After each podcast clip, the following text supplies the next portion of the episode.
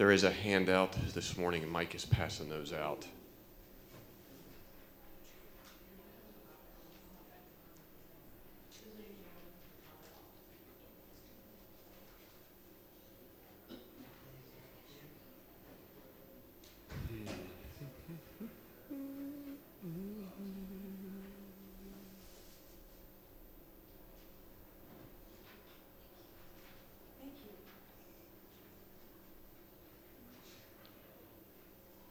All right.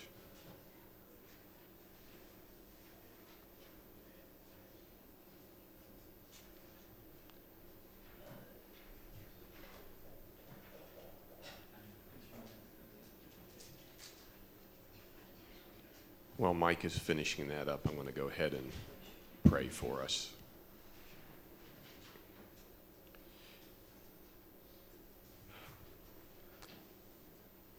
Father in heaven, thank you for this day, Lord, the day that you have made. May we rejoice and be glad in it. Thank you for your faithfulness to us, and thank you that um, we have this opportunity to, to come together, to learn, uh, to grow. Lord, would you use this time uh, to build up your kingdom? Uh, I pray, Father, that uh, you would um, use me to uh, communicate clearly uh, what is pleasing to you, what is truth. Um, Lord, move me out of the way and speak through me uh, the truths of, of your word. I thank you. Thank you for, for Jesus. And it's in his name I pray. Amen. All right. Well, today is chapter 2, which is um, our attribute today is God's immensity. immensity. And he kind of uses also immanence in this chapter. Um, the goal today is to help us understand how God's immensity is reflected in the emptiness of our hearts that only He can fill. There are, excuse me. He opens the, this chapter with three uh, passages, and I'm going to read those. And as I read these, um, think about what is the common theme of these passages. First one is Matthew 16, 25 through 26. For whosoever will save his life shall lose it, and whosoever will lose his life for my sake shall find it. For what is a man profited if he shall gain the whole world and lose his own soul? The second um, passage is Colossians 3 3. You might remember this from last week and your life is hid with Christ in God. and then the final one is Philippians 3 8. Yea, doubtless, and I count all things but loss for the excellency of the knowledge of Christ Jesus my Lord, for whom I have suffered the loss of all things, and do count them but dung, that I may win Christ What do you think is a common theme in these passages?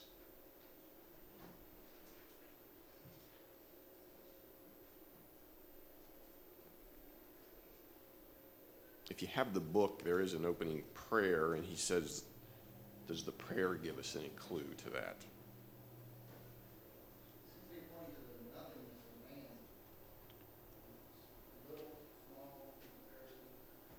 the nothingness of man. Okay. What did you say after nothingness? Okay, the nothingness of man. Anybody else?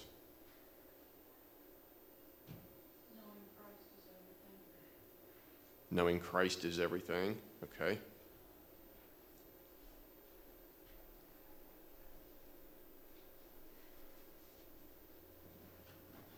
from the prayer, um, it starts, Father, we're unworthy to think these thoughts. But to me, it kind of, well, and he goes on, and our friends are unworthy to hear them expressed. So I think similar to what Brett was saying, the, the unworthiness of man could be a theme in here.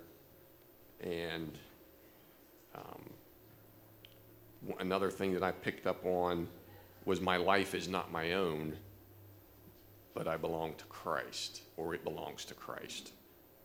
Um, you guys, can you see that? You agree with those themes, or have anything else? Okay. What I thought of was, uh, I think Ecclesiastes three eleven, that God has placed eternity in our hearts. Uh, Really, it's Augustine said that, uh, what he said, his most famous quote, and it's leaving me right now, but anyway, it says that, uh, God has placed eternity in our heart, and our hearts are restless till we find rest in Him. And I got from the chapter that, you know, we can't find rest in the material things Mhm.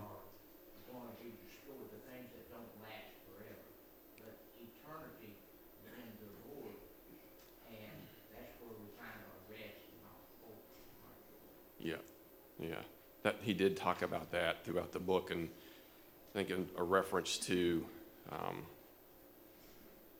a a God-sized hole in our heart that only God can fill. And we'll touch on that uh, a little bit later on. But Tozer opens a chapter, um, and he, he's talking about um, two different types of faith a nominal faith and a real faith. And what does he mean by that?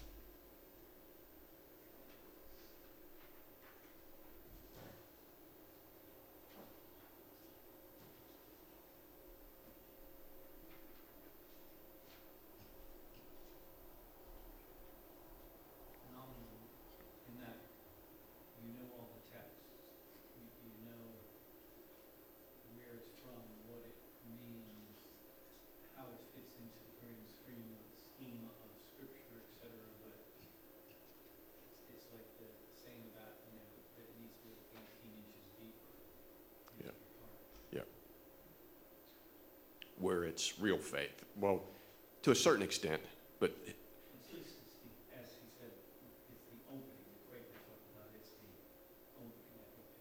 yeah. So in Romans 4, verse 3, Abraham believed God, and it was counted to him as righteousness. It was not what Abraham believed, but who Abraham believed. Right. Yeah. So just go on a little bit more from believing the text. So when your handout, those first, um, it was not what, the first two, the first um, blank there is, it was not what Abraham believed, but who Abraham believed. Um, nominal faith is what you believe, and real faith is who you believe. The real faith knows what God is like. Real faith knows God and what He is like. Um, so the man of true faith has found an answer to the question of what is God like by revelation and illumination.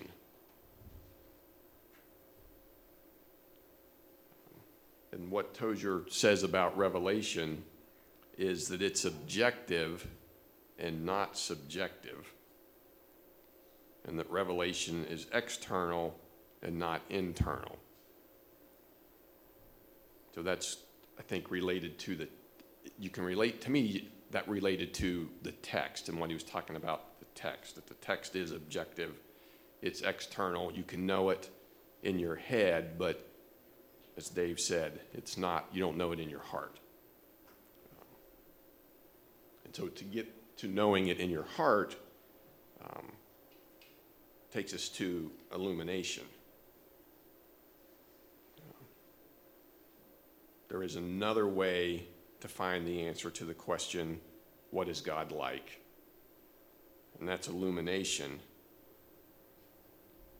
um, by the Holy Spirit. The man of real faith believes the word, but that word has been illuminated so that he knows what the word means.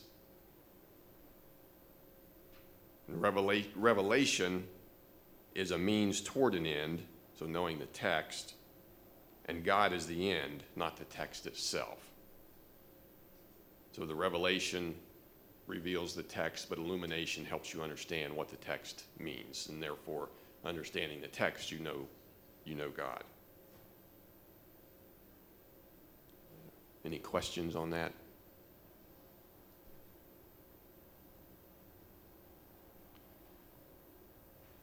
The next thing that he talks about is the size of things, and he, he makes reference to, uh, to Lady Julian and this, um, her vision of a hazelnut and seeing, and I meant to bring a hazelnut this morning so you could see how small a hazelnut is, or how large a hazelnut is, depending on how you're viewing it.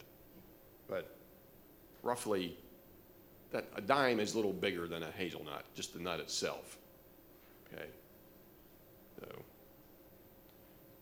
meant to bring the nut, but anyway. Um,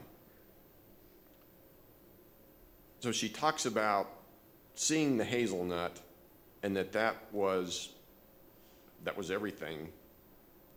This is all that is made. This is all that is made. So she was viewing the hazelnut as, as everything that God had created. Um, and then Pascal kind of built on that some, um, talking about we as, as um, humans are halfway between immensity and that which is infinitesimally small. So I think what he was saying was if, if from the hazelnut to us, we are bigger than the hazelnut, but yet all of creation is that much bigger than, than us to the hazelnut. Does that make sense? You guys following me? Okay. Um, and it goes on and talks some more about the solar system and some kind of some things that Robbie had mentioned last week about the distance to the closest star other than the sun and um, it, I think it expands on that idea of um, the, the uh, infinite, um, inf, infin, the inf, not infinity, but the God's infinitude. So, if you think about that, and that if the hazelnut is everything, and you go in one direction to much larger with the universes and the solar systems, you can go the other direction to the atoms and protons and those things. Um, and God is in, God is in all of that. God has created all of that. So does that change your perspective um, on how you view God in any way?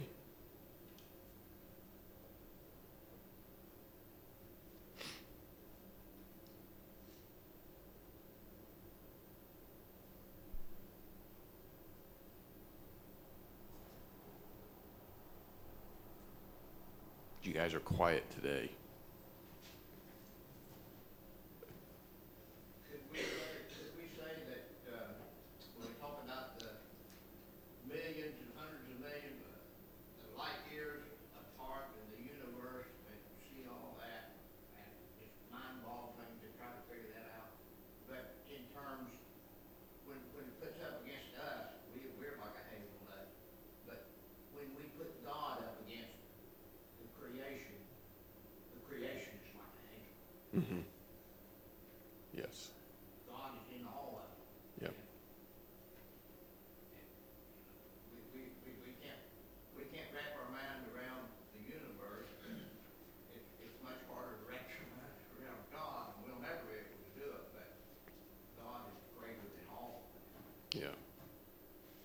We said last week that we can, we can know God.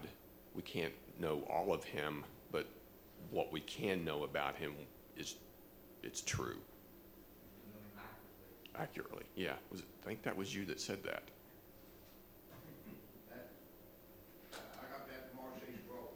Okay.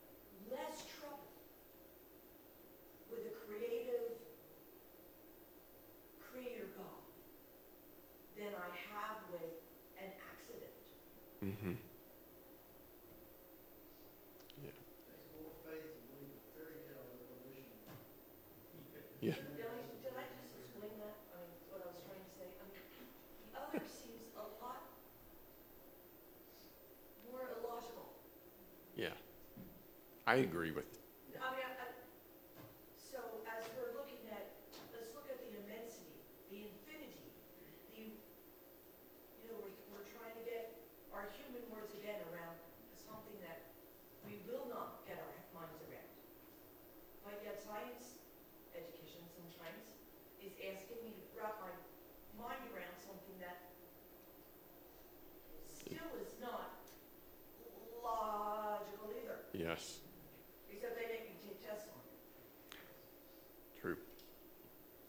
I mean, and that's a it's it's different perspectives, different views, and what of what people believe, and they both take faith. Yeah. So.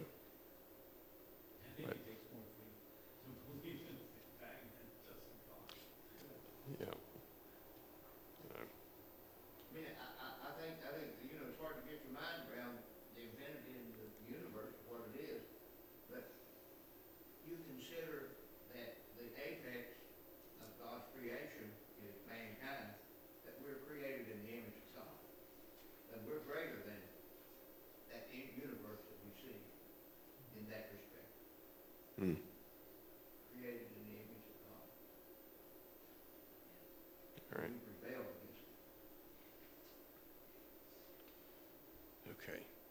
The next thing he talks about is the immanence of God. Um, And uh, I'm going to read Psalm 139, verses 8 through 10. If I ascend to heaven, you are there. If I make my bed in Sheol, you are there. If I take the wings of the morning and dwell in the uttermost parts of the sea, even there your hand shall lead me, and your right hand shall hold me.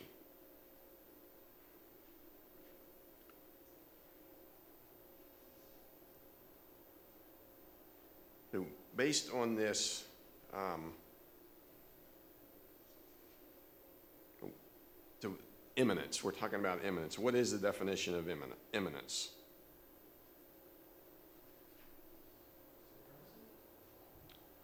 Supremacy? Um, no, not. Closeness? Closeness? That's closer.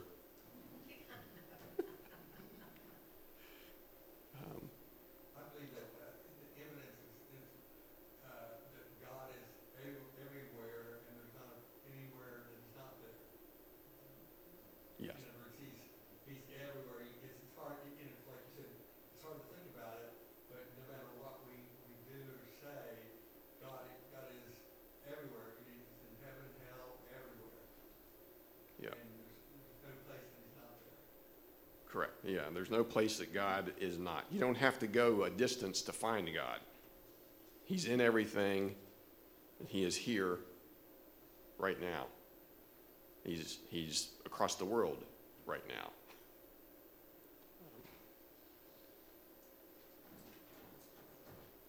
And there's a, um, so immanence.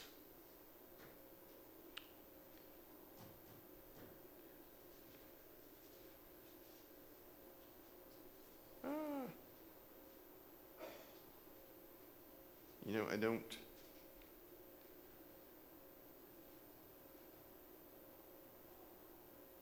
Uh, what did I do? Trying to remember what goes in that blank.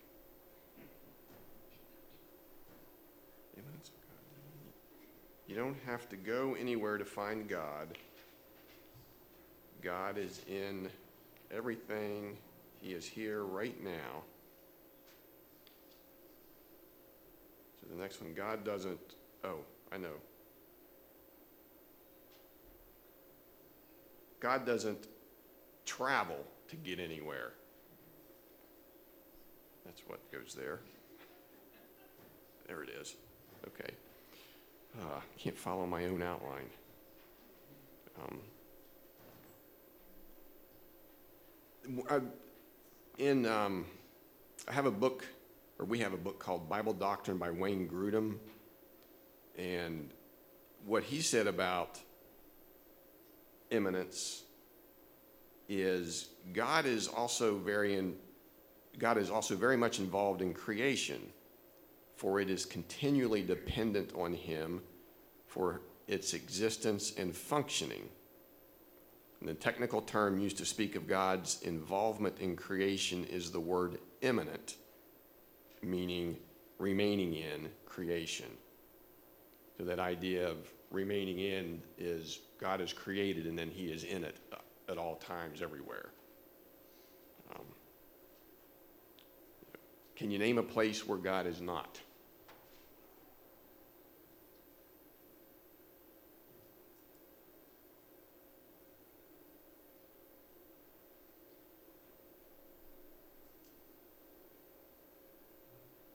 think about the passage from Psalm that we read, there isn't. And does that give you comfort?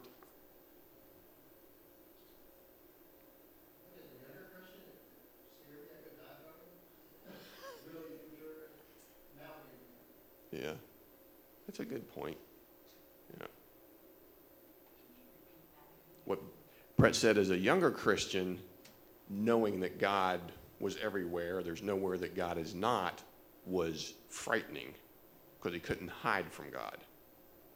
But as a more mature believer, it is comforting.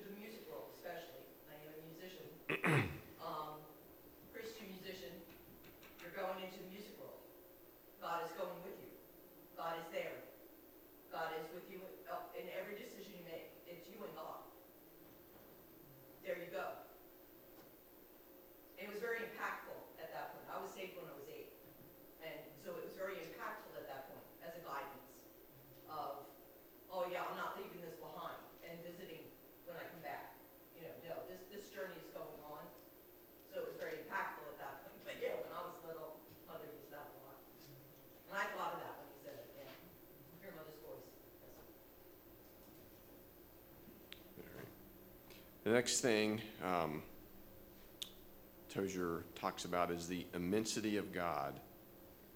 And we want to read Isaiah 40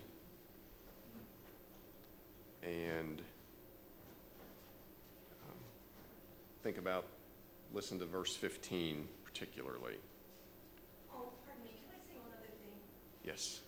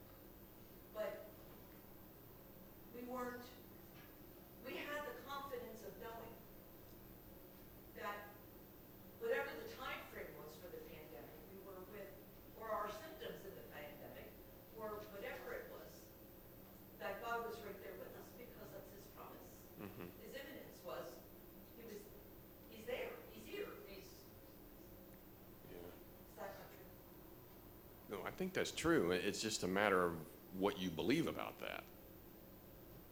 And, and he talks a little bit later on about um, God being first in your life. And I think having the right, being in the right relationship with God, having Him as the priority and not things of this world is what gets you through those times when, like the pandemic or other um, challenges that we face in life. If God is first in our life, it gets us through. Doesn't mean that it makes them any easier, no. but we can get through it. But he doesn't go we, away.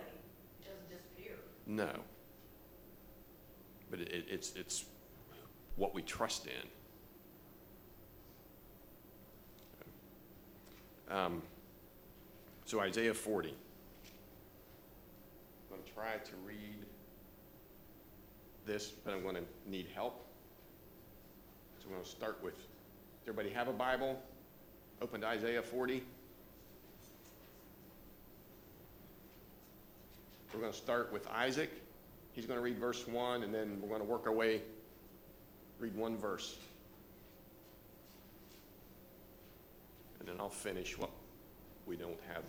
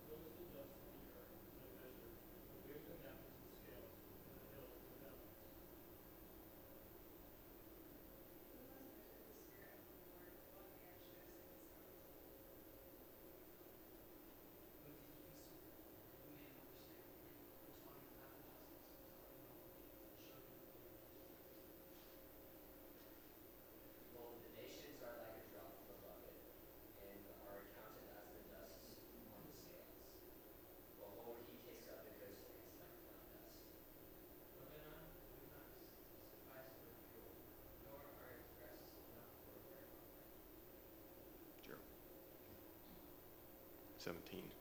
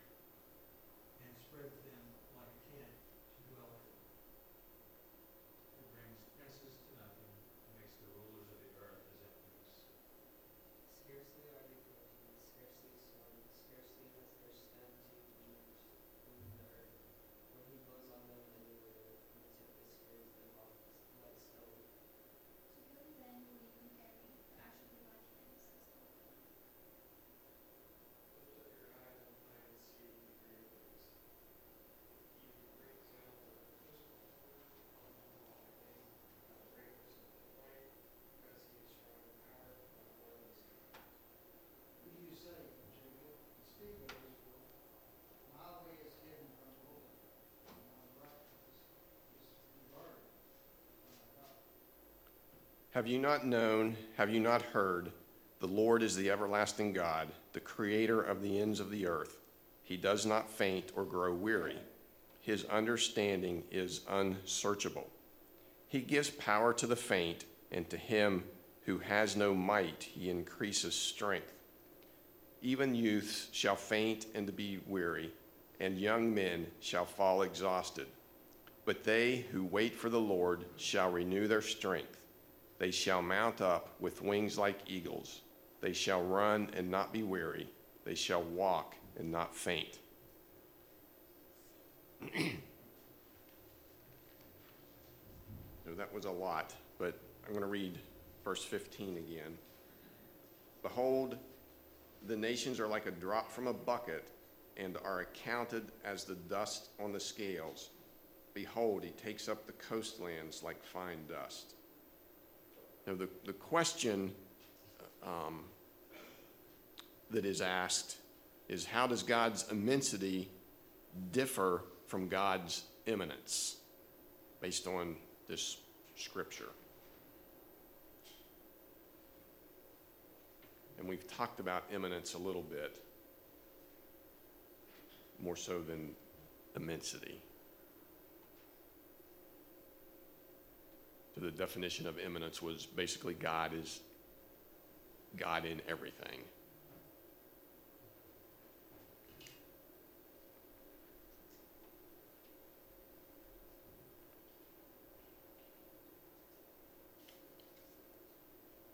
So immensity then, um, immanence is God in everything.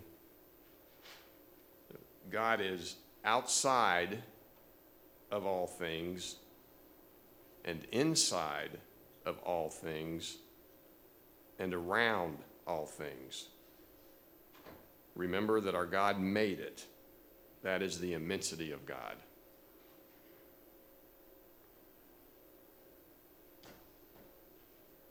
What is the significance of this in your life? It's not just that he's present everywhere in the world at all times. It's that he's intimately involved in everything in the whole world at all times. He knows the idiosyncrasies of people, he knows the pains, the joys, the struggles, the hardships, the suffering.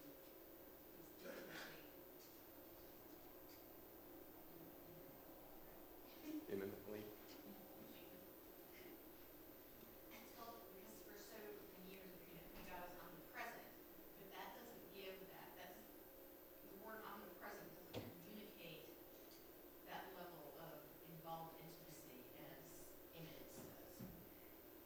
So if we're looking at it that way. It is a humbling thing too. My mom used to say, "You get too big for your britches." And that's when Job got to that point. The Lord said, uh, "Where were you when I established the foundation of the earth?" God is huge. Yeah. And we're, in- we're not insignificant because of the cross, but we are insignificant in the Lord.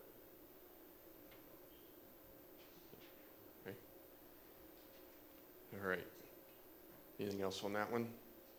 The scripture that R.C. Sproul always used to tell the difference between the transcendency of God and the immanency of God was um, Isaiah fifty-seven, where he says, "I dwell in the high and holy place, and also with him who is of a contrite and a lowly spirit, to revive the spirit of the lowly and revive the heart of the contrite." So how, how it relates to us, if you ask, he's not only high and holy, but he dwells within. Yeah, that idea of God is created and he's in creation. And us in his image, he dwells in us as believers. There's, there's a book by Ed Welch, When People Are Big and God is Small. We talk about, you know, in our lives, we're, we're worried about what people think of us. But God knows everything. Mhm. We should- live- We yeah. live in, in the face of God. Carter can tell you about that. I- I read it years ago. Yeah. All right. Um, moving on to um, God holds what he loves. Um,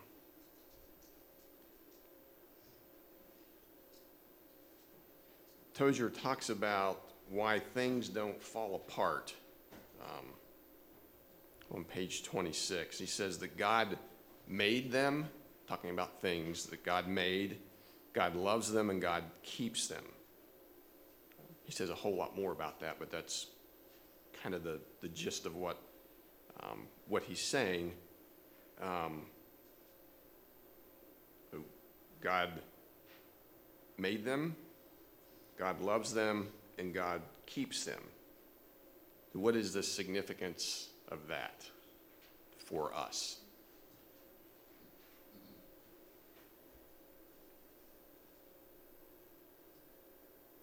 I would rather read that God made me, God loves me, and God keeps me. Yes, That means a whole lot more to me than them. them. Then God made me, and He loves me, and He knows me. Yep. That speaks volumes. And if you think about that, God keeps me part of that. How or why is that important to us?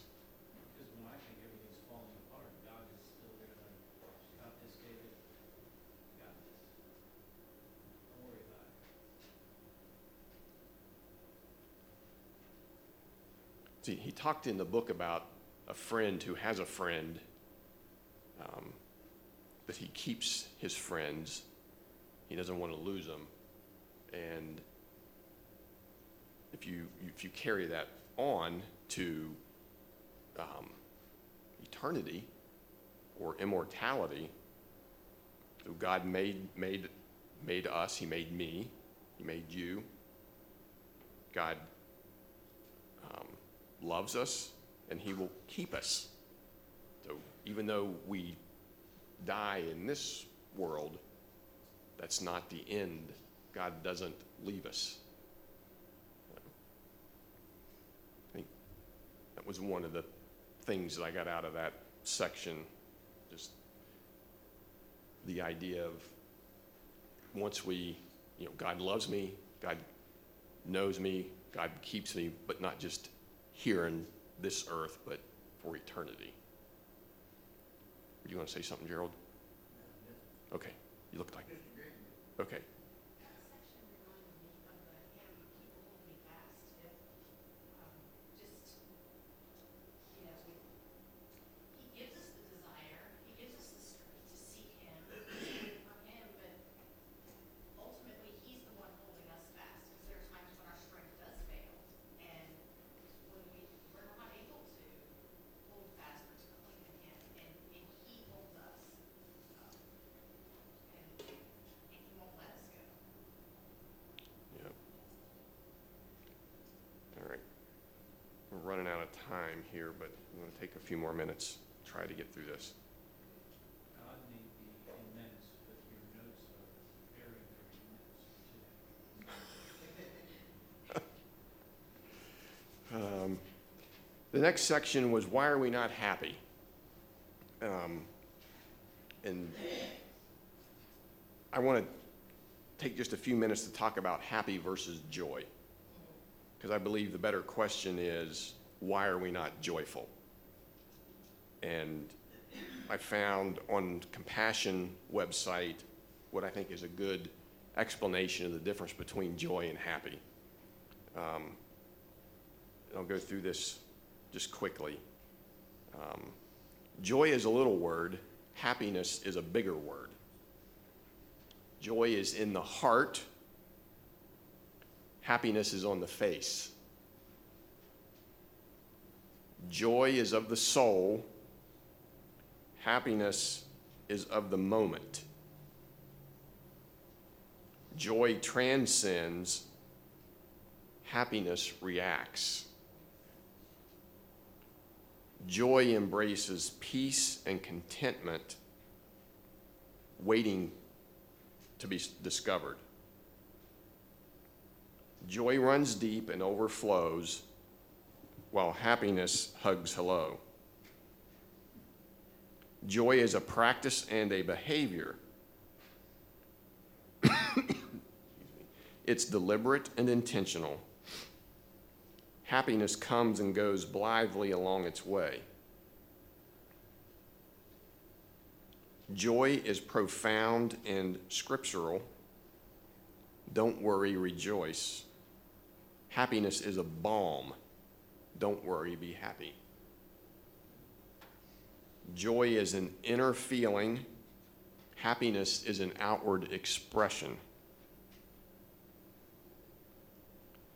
Joy endures hardship and trials and connects with meaning and purpose. A person pursues happiness but chooses joy. Um, and then you've got these following three paragraphs there. Um, I'm not going to read those, but on your handout, um, I, w- I would suggest that you read them. And I do want to point out um, in the third paragraph there, joy is a fruit of the Spirit. Think Galatians 5 22 and 23. Um, and when we find joy, it's infused with comfort and wrapped in peace. So, having said all that, he talks in the book about seeking after things and why does seeking after things leave us unsatisfied?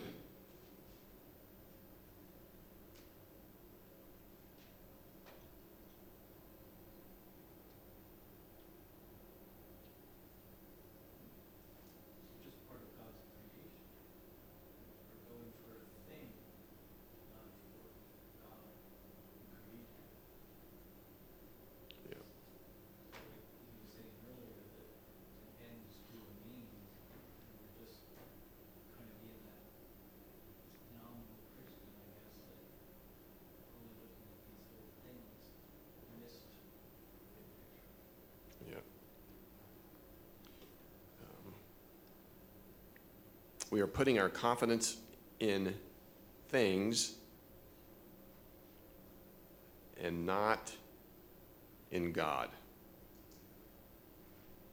You know, all that is beneath God, all that He's created, will not satisfy us. Only God will satisfy us. So the solution then, what is the solution? We are made in the image of God, and nothing short of God will satisfy us.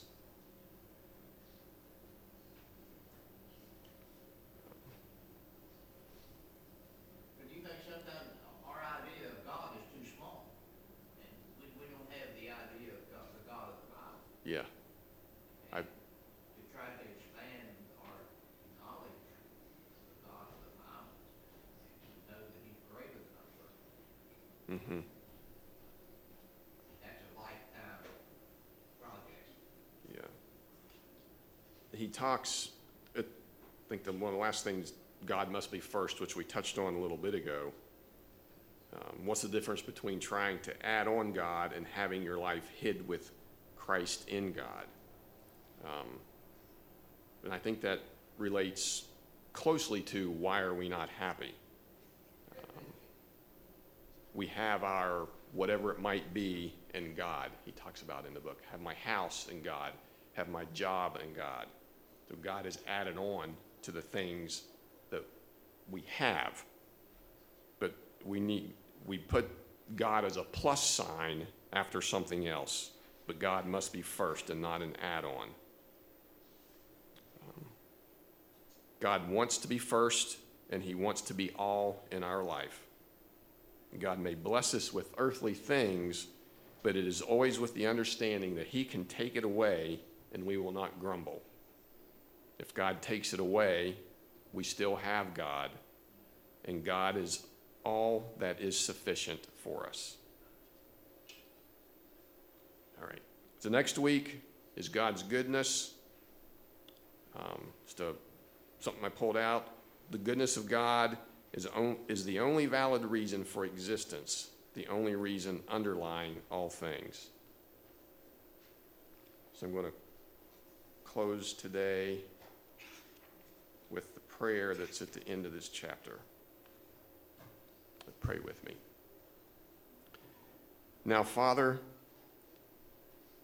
wilt thou bless all who receive this message? Wilt thou grant, we pray, that we may forget the things that are behind and press forward toward the things that are ahead?